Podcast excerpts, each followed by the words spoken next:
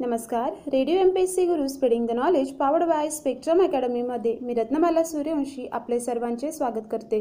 विद्यार्थी मित्रांनो आज आपण व्यक्तिविशेष या सत्रांतर्गत जाणून घेणार आहोत. छत्रपती राजाराम भोसले आणि स्टीव्ह जॉब्स यांच्या जीवनकार्याविषयी थोडक्यात आढावा. विद्यार्थी मित्रांनो प्रथमतः जाणून घेऊया छत्रपती राजाराम भोसले यांच्या जीवनकार्याविषयी. छत्रपती राजाराम भोसले हे छत्रपती शिवाजी महाराजांचे कनिष्ठ पुत्र होते. त्यांचा जन्म फाल्गुन पौर्णिमा शक्य एकोणावीसशे एक्क्याण्णव या तिथीला म्हणजेच चोवीस फेब्रुवारी सोळाशे सत्तर रोजी किल्ले रायगडावर झाला. संभाजी महाराजांच्या मृत्यूनंतरच्या मराठी स्वराज्याच्या अतिशय अवघड काळात त्यांनी संताजी घोरपडे आणि धनाजी जाधव या विश्वासू सेनापतींच्या साह्याने नेतृत्व केले. कारकिर्दीचा त्यांनी मोठा कालखंड त्यांनी तामिळनाडूतील जिंजी येथे व्यतीत केला व तेथून स्वराज्याची धुरा सांभाळली. फाल्गुन कृष्ण नऊ शके सोळाशे एकवीस म्हणजे तीन मार्च सतराशेमध्ये पुण्याजवळील सिंहगड येथे त्यांचा मृत्यू झाला. विद्यार्थी मित्रांनो राजारामाच्या काळापासून स्वराज्यावरचा एकछत्री अंमल खऱ्या अर्थाने संपला. नंतरच्या काळात अनेक सत्ता केंद्रे निर्माण झाली. पुणे हे जरी मोठे सत्ता केंद्र असले तरी नागपूर कोल्हापूर सातारा बडोदा व नंतरच्या काळात ग्वाल्हेर उज्जैन व इंदूर ही मराठ्यांची उपसत्ता केंद्रे होती मराठीशाही सन सोळाशे अठ्ठ्याऐंशी ते सतराशे मध्ये अस्तित्वात होती. शिवाजी महाराजांनी जे कमावले ते राखण्याची जबाबदारी छत्रपती संभाजींवर आली. ते त्यांनी राखले पण त्यांच्या अकाली घरपडीनंतर व हत्येमुळे मराठेशाहीचा चाकणा पार मोडून गेला. स्वराज्यात छत्रपती म्हणून राजारामाला मंचावर बसवले. हा कालावधी या छोट्या हिंदू राज्याला फारच धामधुमीचा दुष्काळाचा व कधी कधी नामुष्कीचा गेला.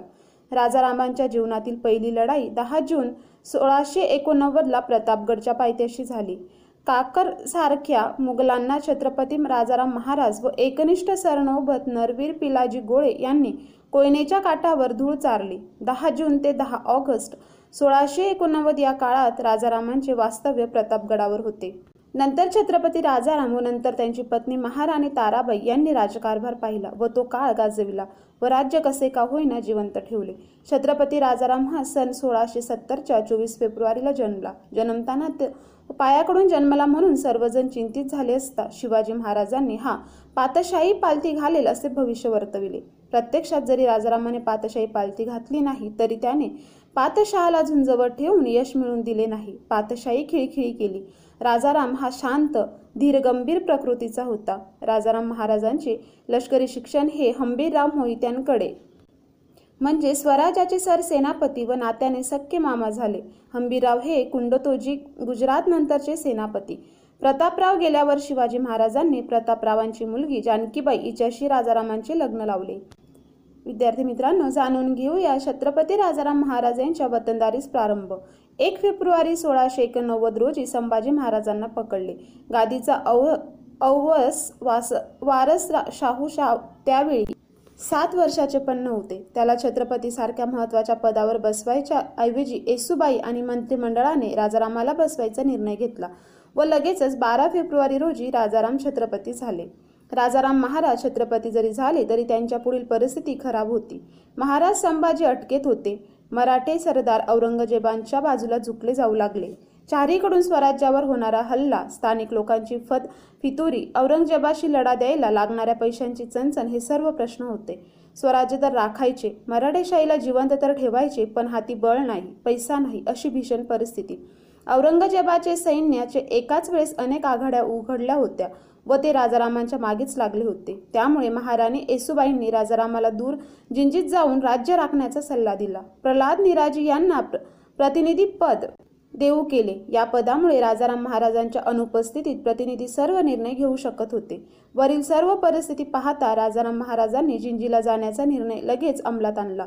मोगलांचा वेढा स्वराज्याभोवती घट्ट होत होता. राजाराम महाराजांनी गड सोडून किल्लेदारांना व मोठ्या सरदारांना भेट देण्यास आरंभ केला. त्यांना आपल्या बाजूस वळविण्यास बोलणी लावली. बरेच सरदार मोगलास मिळाले होते. त्यांची चाचपणी केली. मोठा होई तो मराठी लोकांना एकत्र आणण्याचे सुरू केले. पण यात एक मोठी मेक मोगलांनी मारून ठेवली होती. संभाजींच्या कालावधी शेवटच्या काही वर्षात औरंगजेब स्वतः दक्षिणेत असल्यामुळे मराठा सरदारांना मोगली सत्तेत समाविष्ट करण्यासाठी मोगलांनी वतने देणे सुरू केले होते. फोडा आणि वतने देऊन मराठी लोकांना स्वराज्याच्या बाबतीत निष्क्रिय करणे सुरू केले होते. वतनदारीची जी पद्धत शिवाजी महाराजांनी मोडली होती ती परत वर आली. याचा आपल्या छोट्या मराठी राज्याला फार तोटा झाला. त्यातच महाराष्ट्रात भीषण दुष्काळ पडला. लालूच दुष्काळ आणि वतनाचा लोभ ही तीन कारणे एकत्र आल्यामुळे स्वराज्यातील बहुतेक देशमुख पाटील व सरदार मोगलांना मिळाले. विद्यार्थी मित्रांनो छत्रपती संभाजींच्या वधानंतर स्वराज्याचा सर्व भाग अगदी काहीच दिवसात मोगली अंमलाखाली आला होता. स्वराज्य राहून राहून सातारा परळी विशालगड रत्नागिरीचा काही भाग व मोजकेच दोन पाच किल्ले एवढे मर्यादित झाले. राजाराम महाराज स्वतः यावेळी पन्हाळ्यास होते. मोगलांनी पन्हाळ्यास देखील वेढा घातला. राजाराम महाराजांवर संकटांवर संकटे येत होती. रामचंद्र पंत जे संभाजींच्या काळात स्वराज्यात अमात्य होते. त्यांना हुकुमपंत पन्ना हा किताब दिला गेला व प्रतिनिधीस सर्वतोपरी सहकार्य करण्याचे ठरवले गेले. अंधाऱ्या रात्री राजाराम महाराज पन्हाळ्याच्या वेढ्यातून निसटले. व जिंजीच्या मार्गावर लागले. भवानीने दुसऱ्यांदा पन्हाळ्यावर महाराष्ट्राला साथ दिली. राजाराम महाराज सुटल्याचे बहादूर खानला लक्षात आले. तुंगभद्रा नदीतीरी भीषण संग्राम झाला. महाराज स्वतः लढत लढत नदीत उडी मारून पळून गेले. बेदनूरला राणी चम्मांना राज्य करीत होती. तिने औरंगजेबाची पर्वा न करता महाराजांना आश्रय दिला व त्यांची सुखरूप रवानगी जिंजीला केली. जिंजीला राजारामांचे जावई हरिजी राजे महाडिक होते पण ते त्याच सुमारास वारले होते. अशातच राजाराम महाराज तिथे पोचल्यामुळे गोंधळ उडाला. घरच्याच लोकांत मात देऊन राजांनी जिंजी हस्तगत केली. विद्यार्थी मित्रांनो जिंजीसारख्या आठशे ते नऊशे मैल दूर असलेल्या प्रदेशातून राजाराम महाराजांनी औरंगजेबाविरुद्ध दोन आघाड्या उघडल्या होत्या. जवळ पैसे नाही सरदार नाही सैन्य नाही. अशा काळात सरदारांना परत बोलवण्यासाठी त्यांनी वतनदारी देणे सुरू केले. वतनदारीच्या आमिषामुळे परत जुने लोक स्वराज्याला सामील होऊ लागले. एवढीच एक काय ती गोष्ट चांगली गोष्ट? राज्यात दुष्काळ व मोगलांची जाळपोळ यामुळे राज्यात गुन्हेगारी प्रचंड वाढली. यावर त्यांनी एक सरदारच नेमला जो गावागावात फिरून गुन्हेगारच शासन देई राज्य कर्जबाजारी झाले. महाराजांनी हुंडीच्या रूपात वतने द्यायला सुरुवात केली आणि तेथूनच राज्यावरच्या एकछत्री अंमल संपायला सुरुवात झाली. वतनाप्रमाणे सरदार स्वतः फौजफाटा बाळगी व जेव्हा राजाला गरज पडेल तेव्हा त्याच्या सहाय्यात जाई. यात झाले काय की ते वतनदार त्यांच्या वतनापुरते राज्य बनले. त्यांचा सैन्य जे शिपाई असत त्यांचे इनाम हे मुख्य राजासोबत नसून वतनदारांसोबत असते त्यामुळे स्वराज्य ही कल्पनाच नष्ट झाली. अवघड लढाई दिसली की हे वतनदार स्वराज्याकडे पाठ फिरवीत व मोगलांना जाऊन मिळत. त्यामुळे एकच वतन अनेक लोकांना दिले गेले व स्वराज्याचा न्यायाधीशाला भलत्याच भानगडींना सामोरे जावे लागले. विद्यार्थी मित्रांनो अशातच एक मर्द मराठाने संताजीने औरंगजेबाच्या तुळापूर येथील छावणीवर अंधारात हल्ला चढवला व प्रत्यक्ष औरंगजेबाच्या तंबूचे सोन्याचे कळस कापून आणले. हिमते मर्दा तो मदते खुदा या वेळेस औरंगजेबाचा खुदा मराठ्यांना मदत करीत होता. लगेच पंधरा दिवसात घोरपडे बंधूंनी जुल्फी खानावर हल्ला चढून त्याचे पाच हत्ती पळून आणले. मराठी सैन्यातील मुख्य सरदारांची दुसरी फळी तयार व्हायला सुरुवात झाली. स्वराज्यावर आलेल्या अमावस्थेत राजाराम महाराजांना लांबवर उगवत्या सूर्याची किरणे दिसायला सुरुवात झाली. धनाजी जाधव संताजी घोरपडे हे दोघे सरदार पण वतनदार होते. पण दोघेही देशप्रेम नावाची चीज बाळगून होते. या दोघांनी परत गमिनीक आवाज सुरू करून शिवाजी महाराजांप्रमाणे अकस्मात हल्ले करायला सुरुवात केली. या दोघांसोबत हनुमंत पन्ना प्रतिनिधी घोरपडे बंधू व या सरदारांनी अनेक छोट्या आघाड्या उघडल्या. दिवस रात्र पायपीट करून हे लोक हल्ले करून अकस्मात माघार घेत. स्वराज्य ही कल्पना टिकून ठेवण्यासाठी या लोकांनी खूप मेहनत घेतली. विद्यार्थी मित्रांनो पुढे जिंजीवरच झुल्फी खान नाने हल्ला केला. त्याला मदत होती फ्रेंच सैन्याची. महाराज परत अडचणीत आले. जिंजी किल्ला मोठा कठीण लढवायला मजबूत. महाराजांनी स्वराज्यात मदतीसाठी सांगावा धाडला आणि दिवस रात्र वाटचाल करत धनाजी जाधव व संताजी कर्नाटकात येऊन पोचले त्यांनी शहाजादा कामबक्ष व झुल्फी खार खानला या मोगली सरदारांचा धुवा उडवत परत एकदा जिंजीच्या आजूबाजूचा परिसर जिंकून घेतला. यानंतर लगेच संताजींचे व राजारामचे काही कारणावरून बिनसले. संताजी वापस महाराष्ट्रात निघून आला पण इनाम बघा या माणसाचे. तो मोगलांना व इतरांना न मिळता स्वराज्यासाठी मरेपर्यंत झुंज देत होता. हे इनाम पैदा केले शिवाजी महाराजांच्या स्वराज्याने. संताजीला एक वैषम्य होते. ते म्हणजे मोगलांकडून फुटून जे नवीन लोक येतात राजाराम महाराज त्यांना जास्त विचारतात व ते जुने आहेत त्यांची काळजी घेत नाहीत. महाराजांनी मत पत्र पाठवून निर्धोक राहा असे सांगितले पण त्यावेळेस तंबीही दिली होती. नवीन लोकांसोबत संताजीचे जास्त जमले नाही. त्यामुळे महाराजांनी संताजीस त्यांची फौज खाली करण्याचा हुकूम पण दिला व सरसेनापती पद धनाजीला दिले. पण संताजीने फौज सोडली नाही तो लढत राहिला. पण स्वराज्याच्या बाजूनेच. स्वराज्यासाठी नामुष्कीची गोष्ट अशी की संताजी व धनाजी यांच्यात एक लढाई झाली. म्हणजे बघा आपण आपापसात पण लढतोय शिवाजी. शिवाय मोगलांशी लढतोय. औरंगजेबाकडे चार लाख त्रेचाळीस हजार खडी फौज व शहाण्णव मराठी सरदार होते. यावरून राजाराम महाराजांचा लढा किती विचित्र होता याची कल्पना करता येते. मिर्झा राजाच्या वेळी शिवाजी महाराजांनी स्वराज्याची कल्पना पार शेवटच्या थरापर्यंत रुजवली होती. पण राजारामांच्या काळात ती पूर्णपणे उखडली गेली होती. विद्यार्थी मित्रांनो राजाराम महाराज हे शांत स्वभावाचे असून त्यांनी राजकारभाराची घडी व्यवस्थित घालण्याचा प्रयत्न केला व त्यात ते बऱ्यापैकी यशस्वी झाले. व्यक्तिगतरित्या ते गुणी धोरणी व मत्सुद्धी राजकारणी होते. अकरा त्यांचा अंगी नव्हता. त्यांच्या म्हणजे त्याने एका पत्रात त्याने दिल्लीवरील स्वारी करायची इच्छा व्यक्त केली. काळ पाहिला तर औरंगजेब दक्षिण गिळंकृत करत होता. राजा रामांकडे पैसे नव्हते पुरेसे सैन्य नव्हते आणि हा माणूस दिल्लीला घशात घालू असे त्यांच्या अनुयायांना पत्राद्वारे लिहित होते.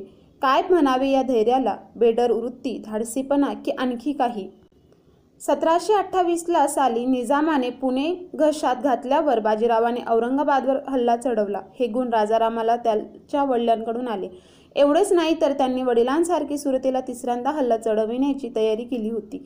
पण ऐनवेळी बातमी फुटल्यामुळे त्यांना मोगली सैन्याशी महाराष्ट्रातच मुकाला मुकाबला द्यावा लागला. विद्यार्थी मित्रांनो राजाराम महाराज महाराष्ट्रात सोळाशे अठ्ठ्याण्णवमध्ये आले. त्यांनी आपल्याबरोबर आपला पवित्रा बदलला. आजपर्यंत ज्या लढाया झाल्या होत्या त्या बचावासाठी नंतर मात्र ज्या झाल्या त्या आक्रमण करण्यासाठी. मोगली सैन्य मराठ्यांच्या प्रतिकारापुढे जास्त असूनही टिकत नव्हते. कारण त्यांचा राजा हाल सोसून त्यांना लढण्यास भरीस पाडत होता. स्वतःचा अस्वाऱ्यांवर जात होता. औरंगजेबाने त्यांच्या युद्धनीतीतील सोळाशे अठ्ठ्याण्णवला परत बदल करून मोठी चढाई केली. त्याला घाबरून जाऊन परत एकदा जिंजीला जाण्याबद्दल बोलणे चालले. पण त्या बोलण्यास राजाराम महाराजांनी नकार दिला व त्यांनी स्वतःच अनेक स्वाऱ्या चालू केल्या. गदड वराड येथे जाऊन संपत्ती लुटून आणली. महाराज परत एकदा कर्नाटकात गेल्याचा उल्लेख आहे पण त्या स्वारीबद्दल जास्त माहिती नाही. संताजी व धनाजी असे दोन थोर सेनापती त्यांना लाभले. भरताने जसे रामाचे राज्य स्वीकारले तसे राजारामांनी शाहूंचे राज्य स्वीकारले. त्याला छत्रपती पदाचा मोह नव्हता. कित्येक कागदपत्रात हे दिसून येईल की ते बऱ्याचदा राज्य थोरल्या भावाचे आहे व मी फक्त काही दिवस त्या राज्याची काळजी घेतोय असे सरदारांना लिहित असत. विद्यार्थी मित्रांनो अशा प्रकारे आता आपण छत्रपती राजाराम महाराज यांच्या जीवन कार्याविषयी थोडक्यात जाणून घेतले. आता आपण जाणून घेणार आहोत स्टीव्ह जॉब्स यांच्या जीवनकार्याविषयी. विद्यार्थी मित्रांनो स्टीव्ह जॉब्स यांचा जन्म चोवीस फेब्रुवारी एकोणीसशे पंचावन्न साली सान फ्रान्सिस्को कॅलिफोर्निया अमेरिका येथे झाला. हे एक अमेरिकन व्यावसायिक होते आणि ते ॲपल ह्या अमेरिकन कंपनीचा सहसंस्थापक व मुख्य अधिकारी होते. जॉब्स हा काही काळ फिक्सार ॲनिमेशन स्टुडिओचा मुख्य व्यवस्थापक होता आणि नंतर तो वॉल्ट डिस्ने कंपनीचा संचालक सदस्य होता. इसवी सन एकोणीसशे सत्तरमध्ये जॉब्स याने स्टीव्ह वॉजनियाय माईक मार्कुल्ला आणि इतर यां ॲपल कंपनीचे सर्व सदस्य यांच्या समवेत व्यक्तिगत संगणक तयार केला. ॲपल दोन या मालिकेअंतर्गत मँकीटॉश नावाची प्रचालन यंत्रणा तयार केली. इसवी सन एकोणीसशे पंच्याऐंशीमध्ये कंपनीच्या सदस्यासमवेत झालेल्या वादामुळे त्याने राजीनामा दिला आणि नेक्स्ट या नावाने व्यवहारात आणि उच्च शिक्षणात उपयोगी होईल अशी संगणकी यंत्रणा किंवा प्रणाली तयार करणारी कंपनी स्थापन केली. इसवी सन एकोणीसशे सत्त्याण्णव साली नेक्स्टचे ॲपलमध्ये विलिनीकरण झाले. त्याला पुन्हा ॲपलमध्ये म्हणून स्थान मिळाले. यावेळी त्याच्यावर मुख्य कार्यकारी अधिकारी पदाची जबाबदारी सोपवण्यात आली. विद्यार्थी मित्रांनो जॉब्स यांना व्यावहारिक जगाच्या इतिहासात एक सनकी कलंदर सिलिकॉन व्हॅलीचे ठेकेदार म्हणून ओळखले जाते. त्यांना सौंदर्यपूर्ण वस्तू बनवण्याची व वापरण्याची आवड असून याच कामासाठी त्यांना वाहून घेतले जाते. त्याने प्रकृती अवस्था व अन्य वैयक्तिक कारणांसाठी एकोणतीस जून दोन हजार नऊ रोजी मुख्य कार्यकारी अधिकार पदाचा राजीनामा दिला. आयफोन आयपॉड आयपॅड हे लोकप्रिय बहुउपयोगी उत्पादने त्यांच्यामुळे बाजारात आले. स्टीव्ह जॉब्सला उपभोक्ता संगणक क्षेत्रातील नवीनतेचा व आविष्काराचा जनक म्हणून संबोधले जाते. विद्यार्थी मित्रांनो जाणून घेऊया स्टीव्ह जॉब यांचे दहा काही विचार जे आपले जीवन बदलू शकतात. स्टीव्ह जॉब म्हणजे एक अचाट असा माणूस. आज जरी तो नसला तरी त्यांचे विचार त्यांच्या रूपाने जिवंत आहेत. चला तर मग जाणून घेऊया त्यांचे काही विचार. उत्कटता असलेले लोक जगाला बदलून आणखी चांगले बनवतात. शिकण्याची भूक बाळगा. काहीतरी करून दाखवायला वेड्यासारखं धडपडा. कधी कधी आयुष्य तुमच्या डोक्यावर जोरदार प्रहार करेल तरीही स्वतःवरचा विश्वास ढळू देऊ नका. इतरांच्या मताच्या आवाजामध्ये तुमचा आतला आवाज दबू देऊ नका. तुमच्याकडे वेळ फार कमी आहे तेव्हा कोणा दुसऱ्याचे आयुष्य जगणे सोडून द्या. मी रोज सकाळी स्वतःला आरशात पाहून विचारतो की जर आजचा दिवस माझा जीवनाचा शेवटचा दिवस असेल तर मी तेच का का करेन जे आज करणार आहे? जर या प्रश्नाचं उत्तर सलग काही दिवस नाही असे मिळाले तर मला कळते की काहीतरी चुकतंय आणि मला ते बदलायला हवं. या लोकांना असा वेडा विश्वास असतो की ते जगही बदलू शकतात ते तेच जग बदलतात. स्मशानामधील सर्वात श्रीमंत व्यक्ती म्हणून मरणे यात मला अजिबात रस नाही. पण रात्री झोपत असताना आपण आज काही अद्भुत केलं आहे ही जाणीव खूप महत्त्वाची आहे. नवीन शोध च एक लीडर आणि एक अनुयायी यामध्ये अंतर दाखवते. पैसासाठी काही करू नका. विद्यार्थी मित्रांनो असे काही स्टीव्ह जॉब यांचे अनमोल विचार होते जे आपल्या जीवनासाठी महत्त्वाचे आहेत. विद्यार्थी मित्रांनो अशा प्रकारे आता आपण स्टीव्ह जॉब्स यांच्या जीवनकार्याविषयी थोडक्यात जाणून घेतलं. विद्यार्थी मित्रांनो अशा प्रकारे आज आपण व्यक्तिविशेष या सत्रांतर्गत छत्रपती राजाराम महाराज आणि स्टीव्ह जॉब यांच्या जीवनकार्याविषयी थोडक्यात माहिती घेतली. तर आता आपण इथेच थांबूया. तोपर्यंत तुम्ही ऐकत राहा. Radio M P S C Guru spreading the knowledge powered by Spectrum Academy धन्यवाद.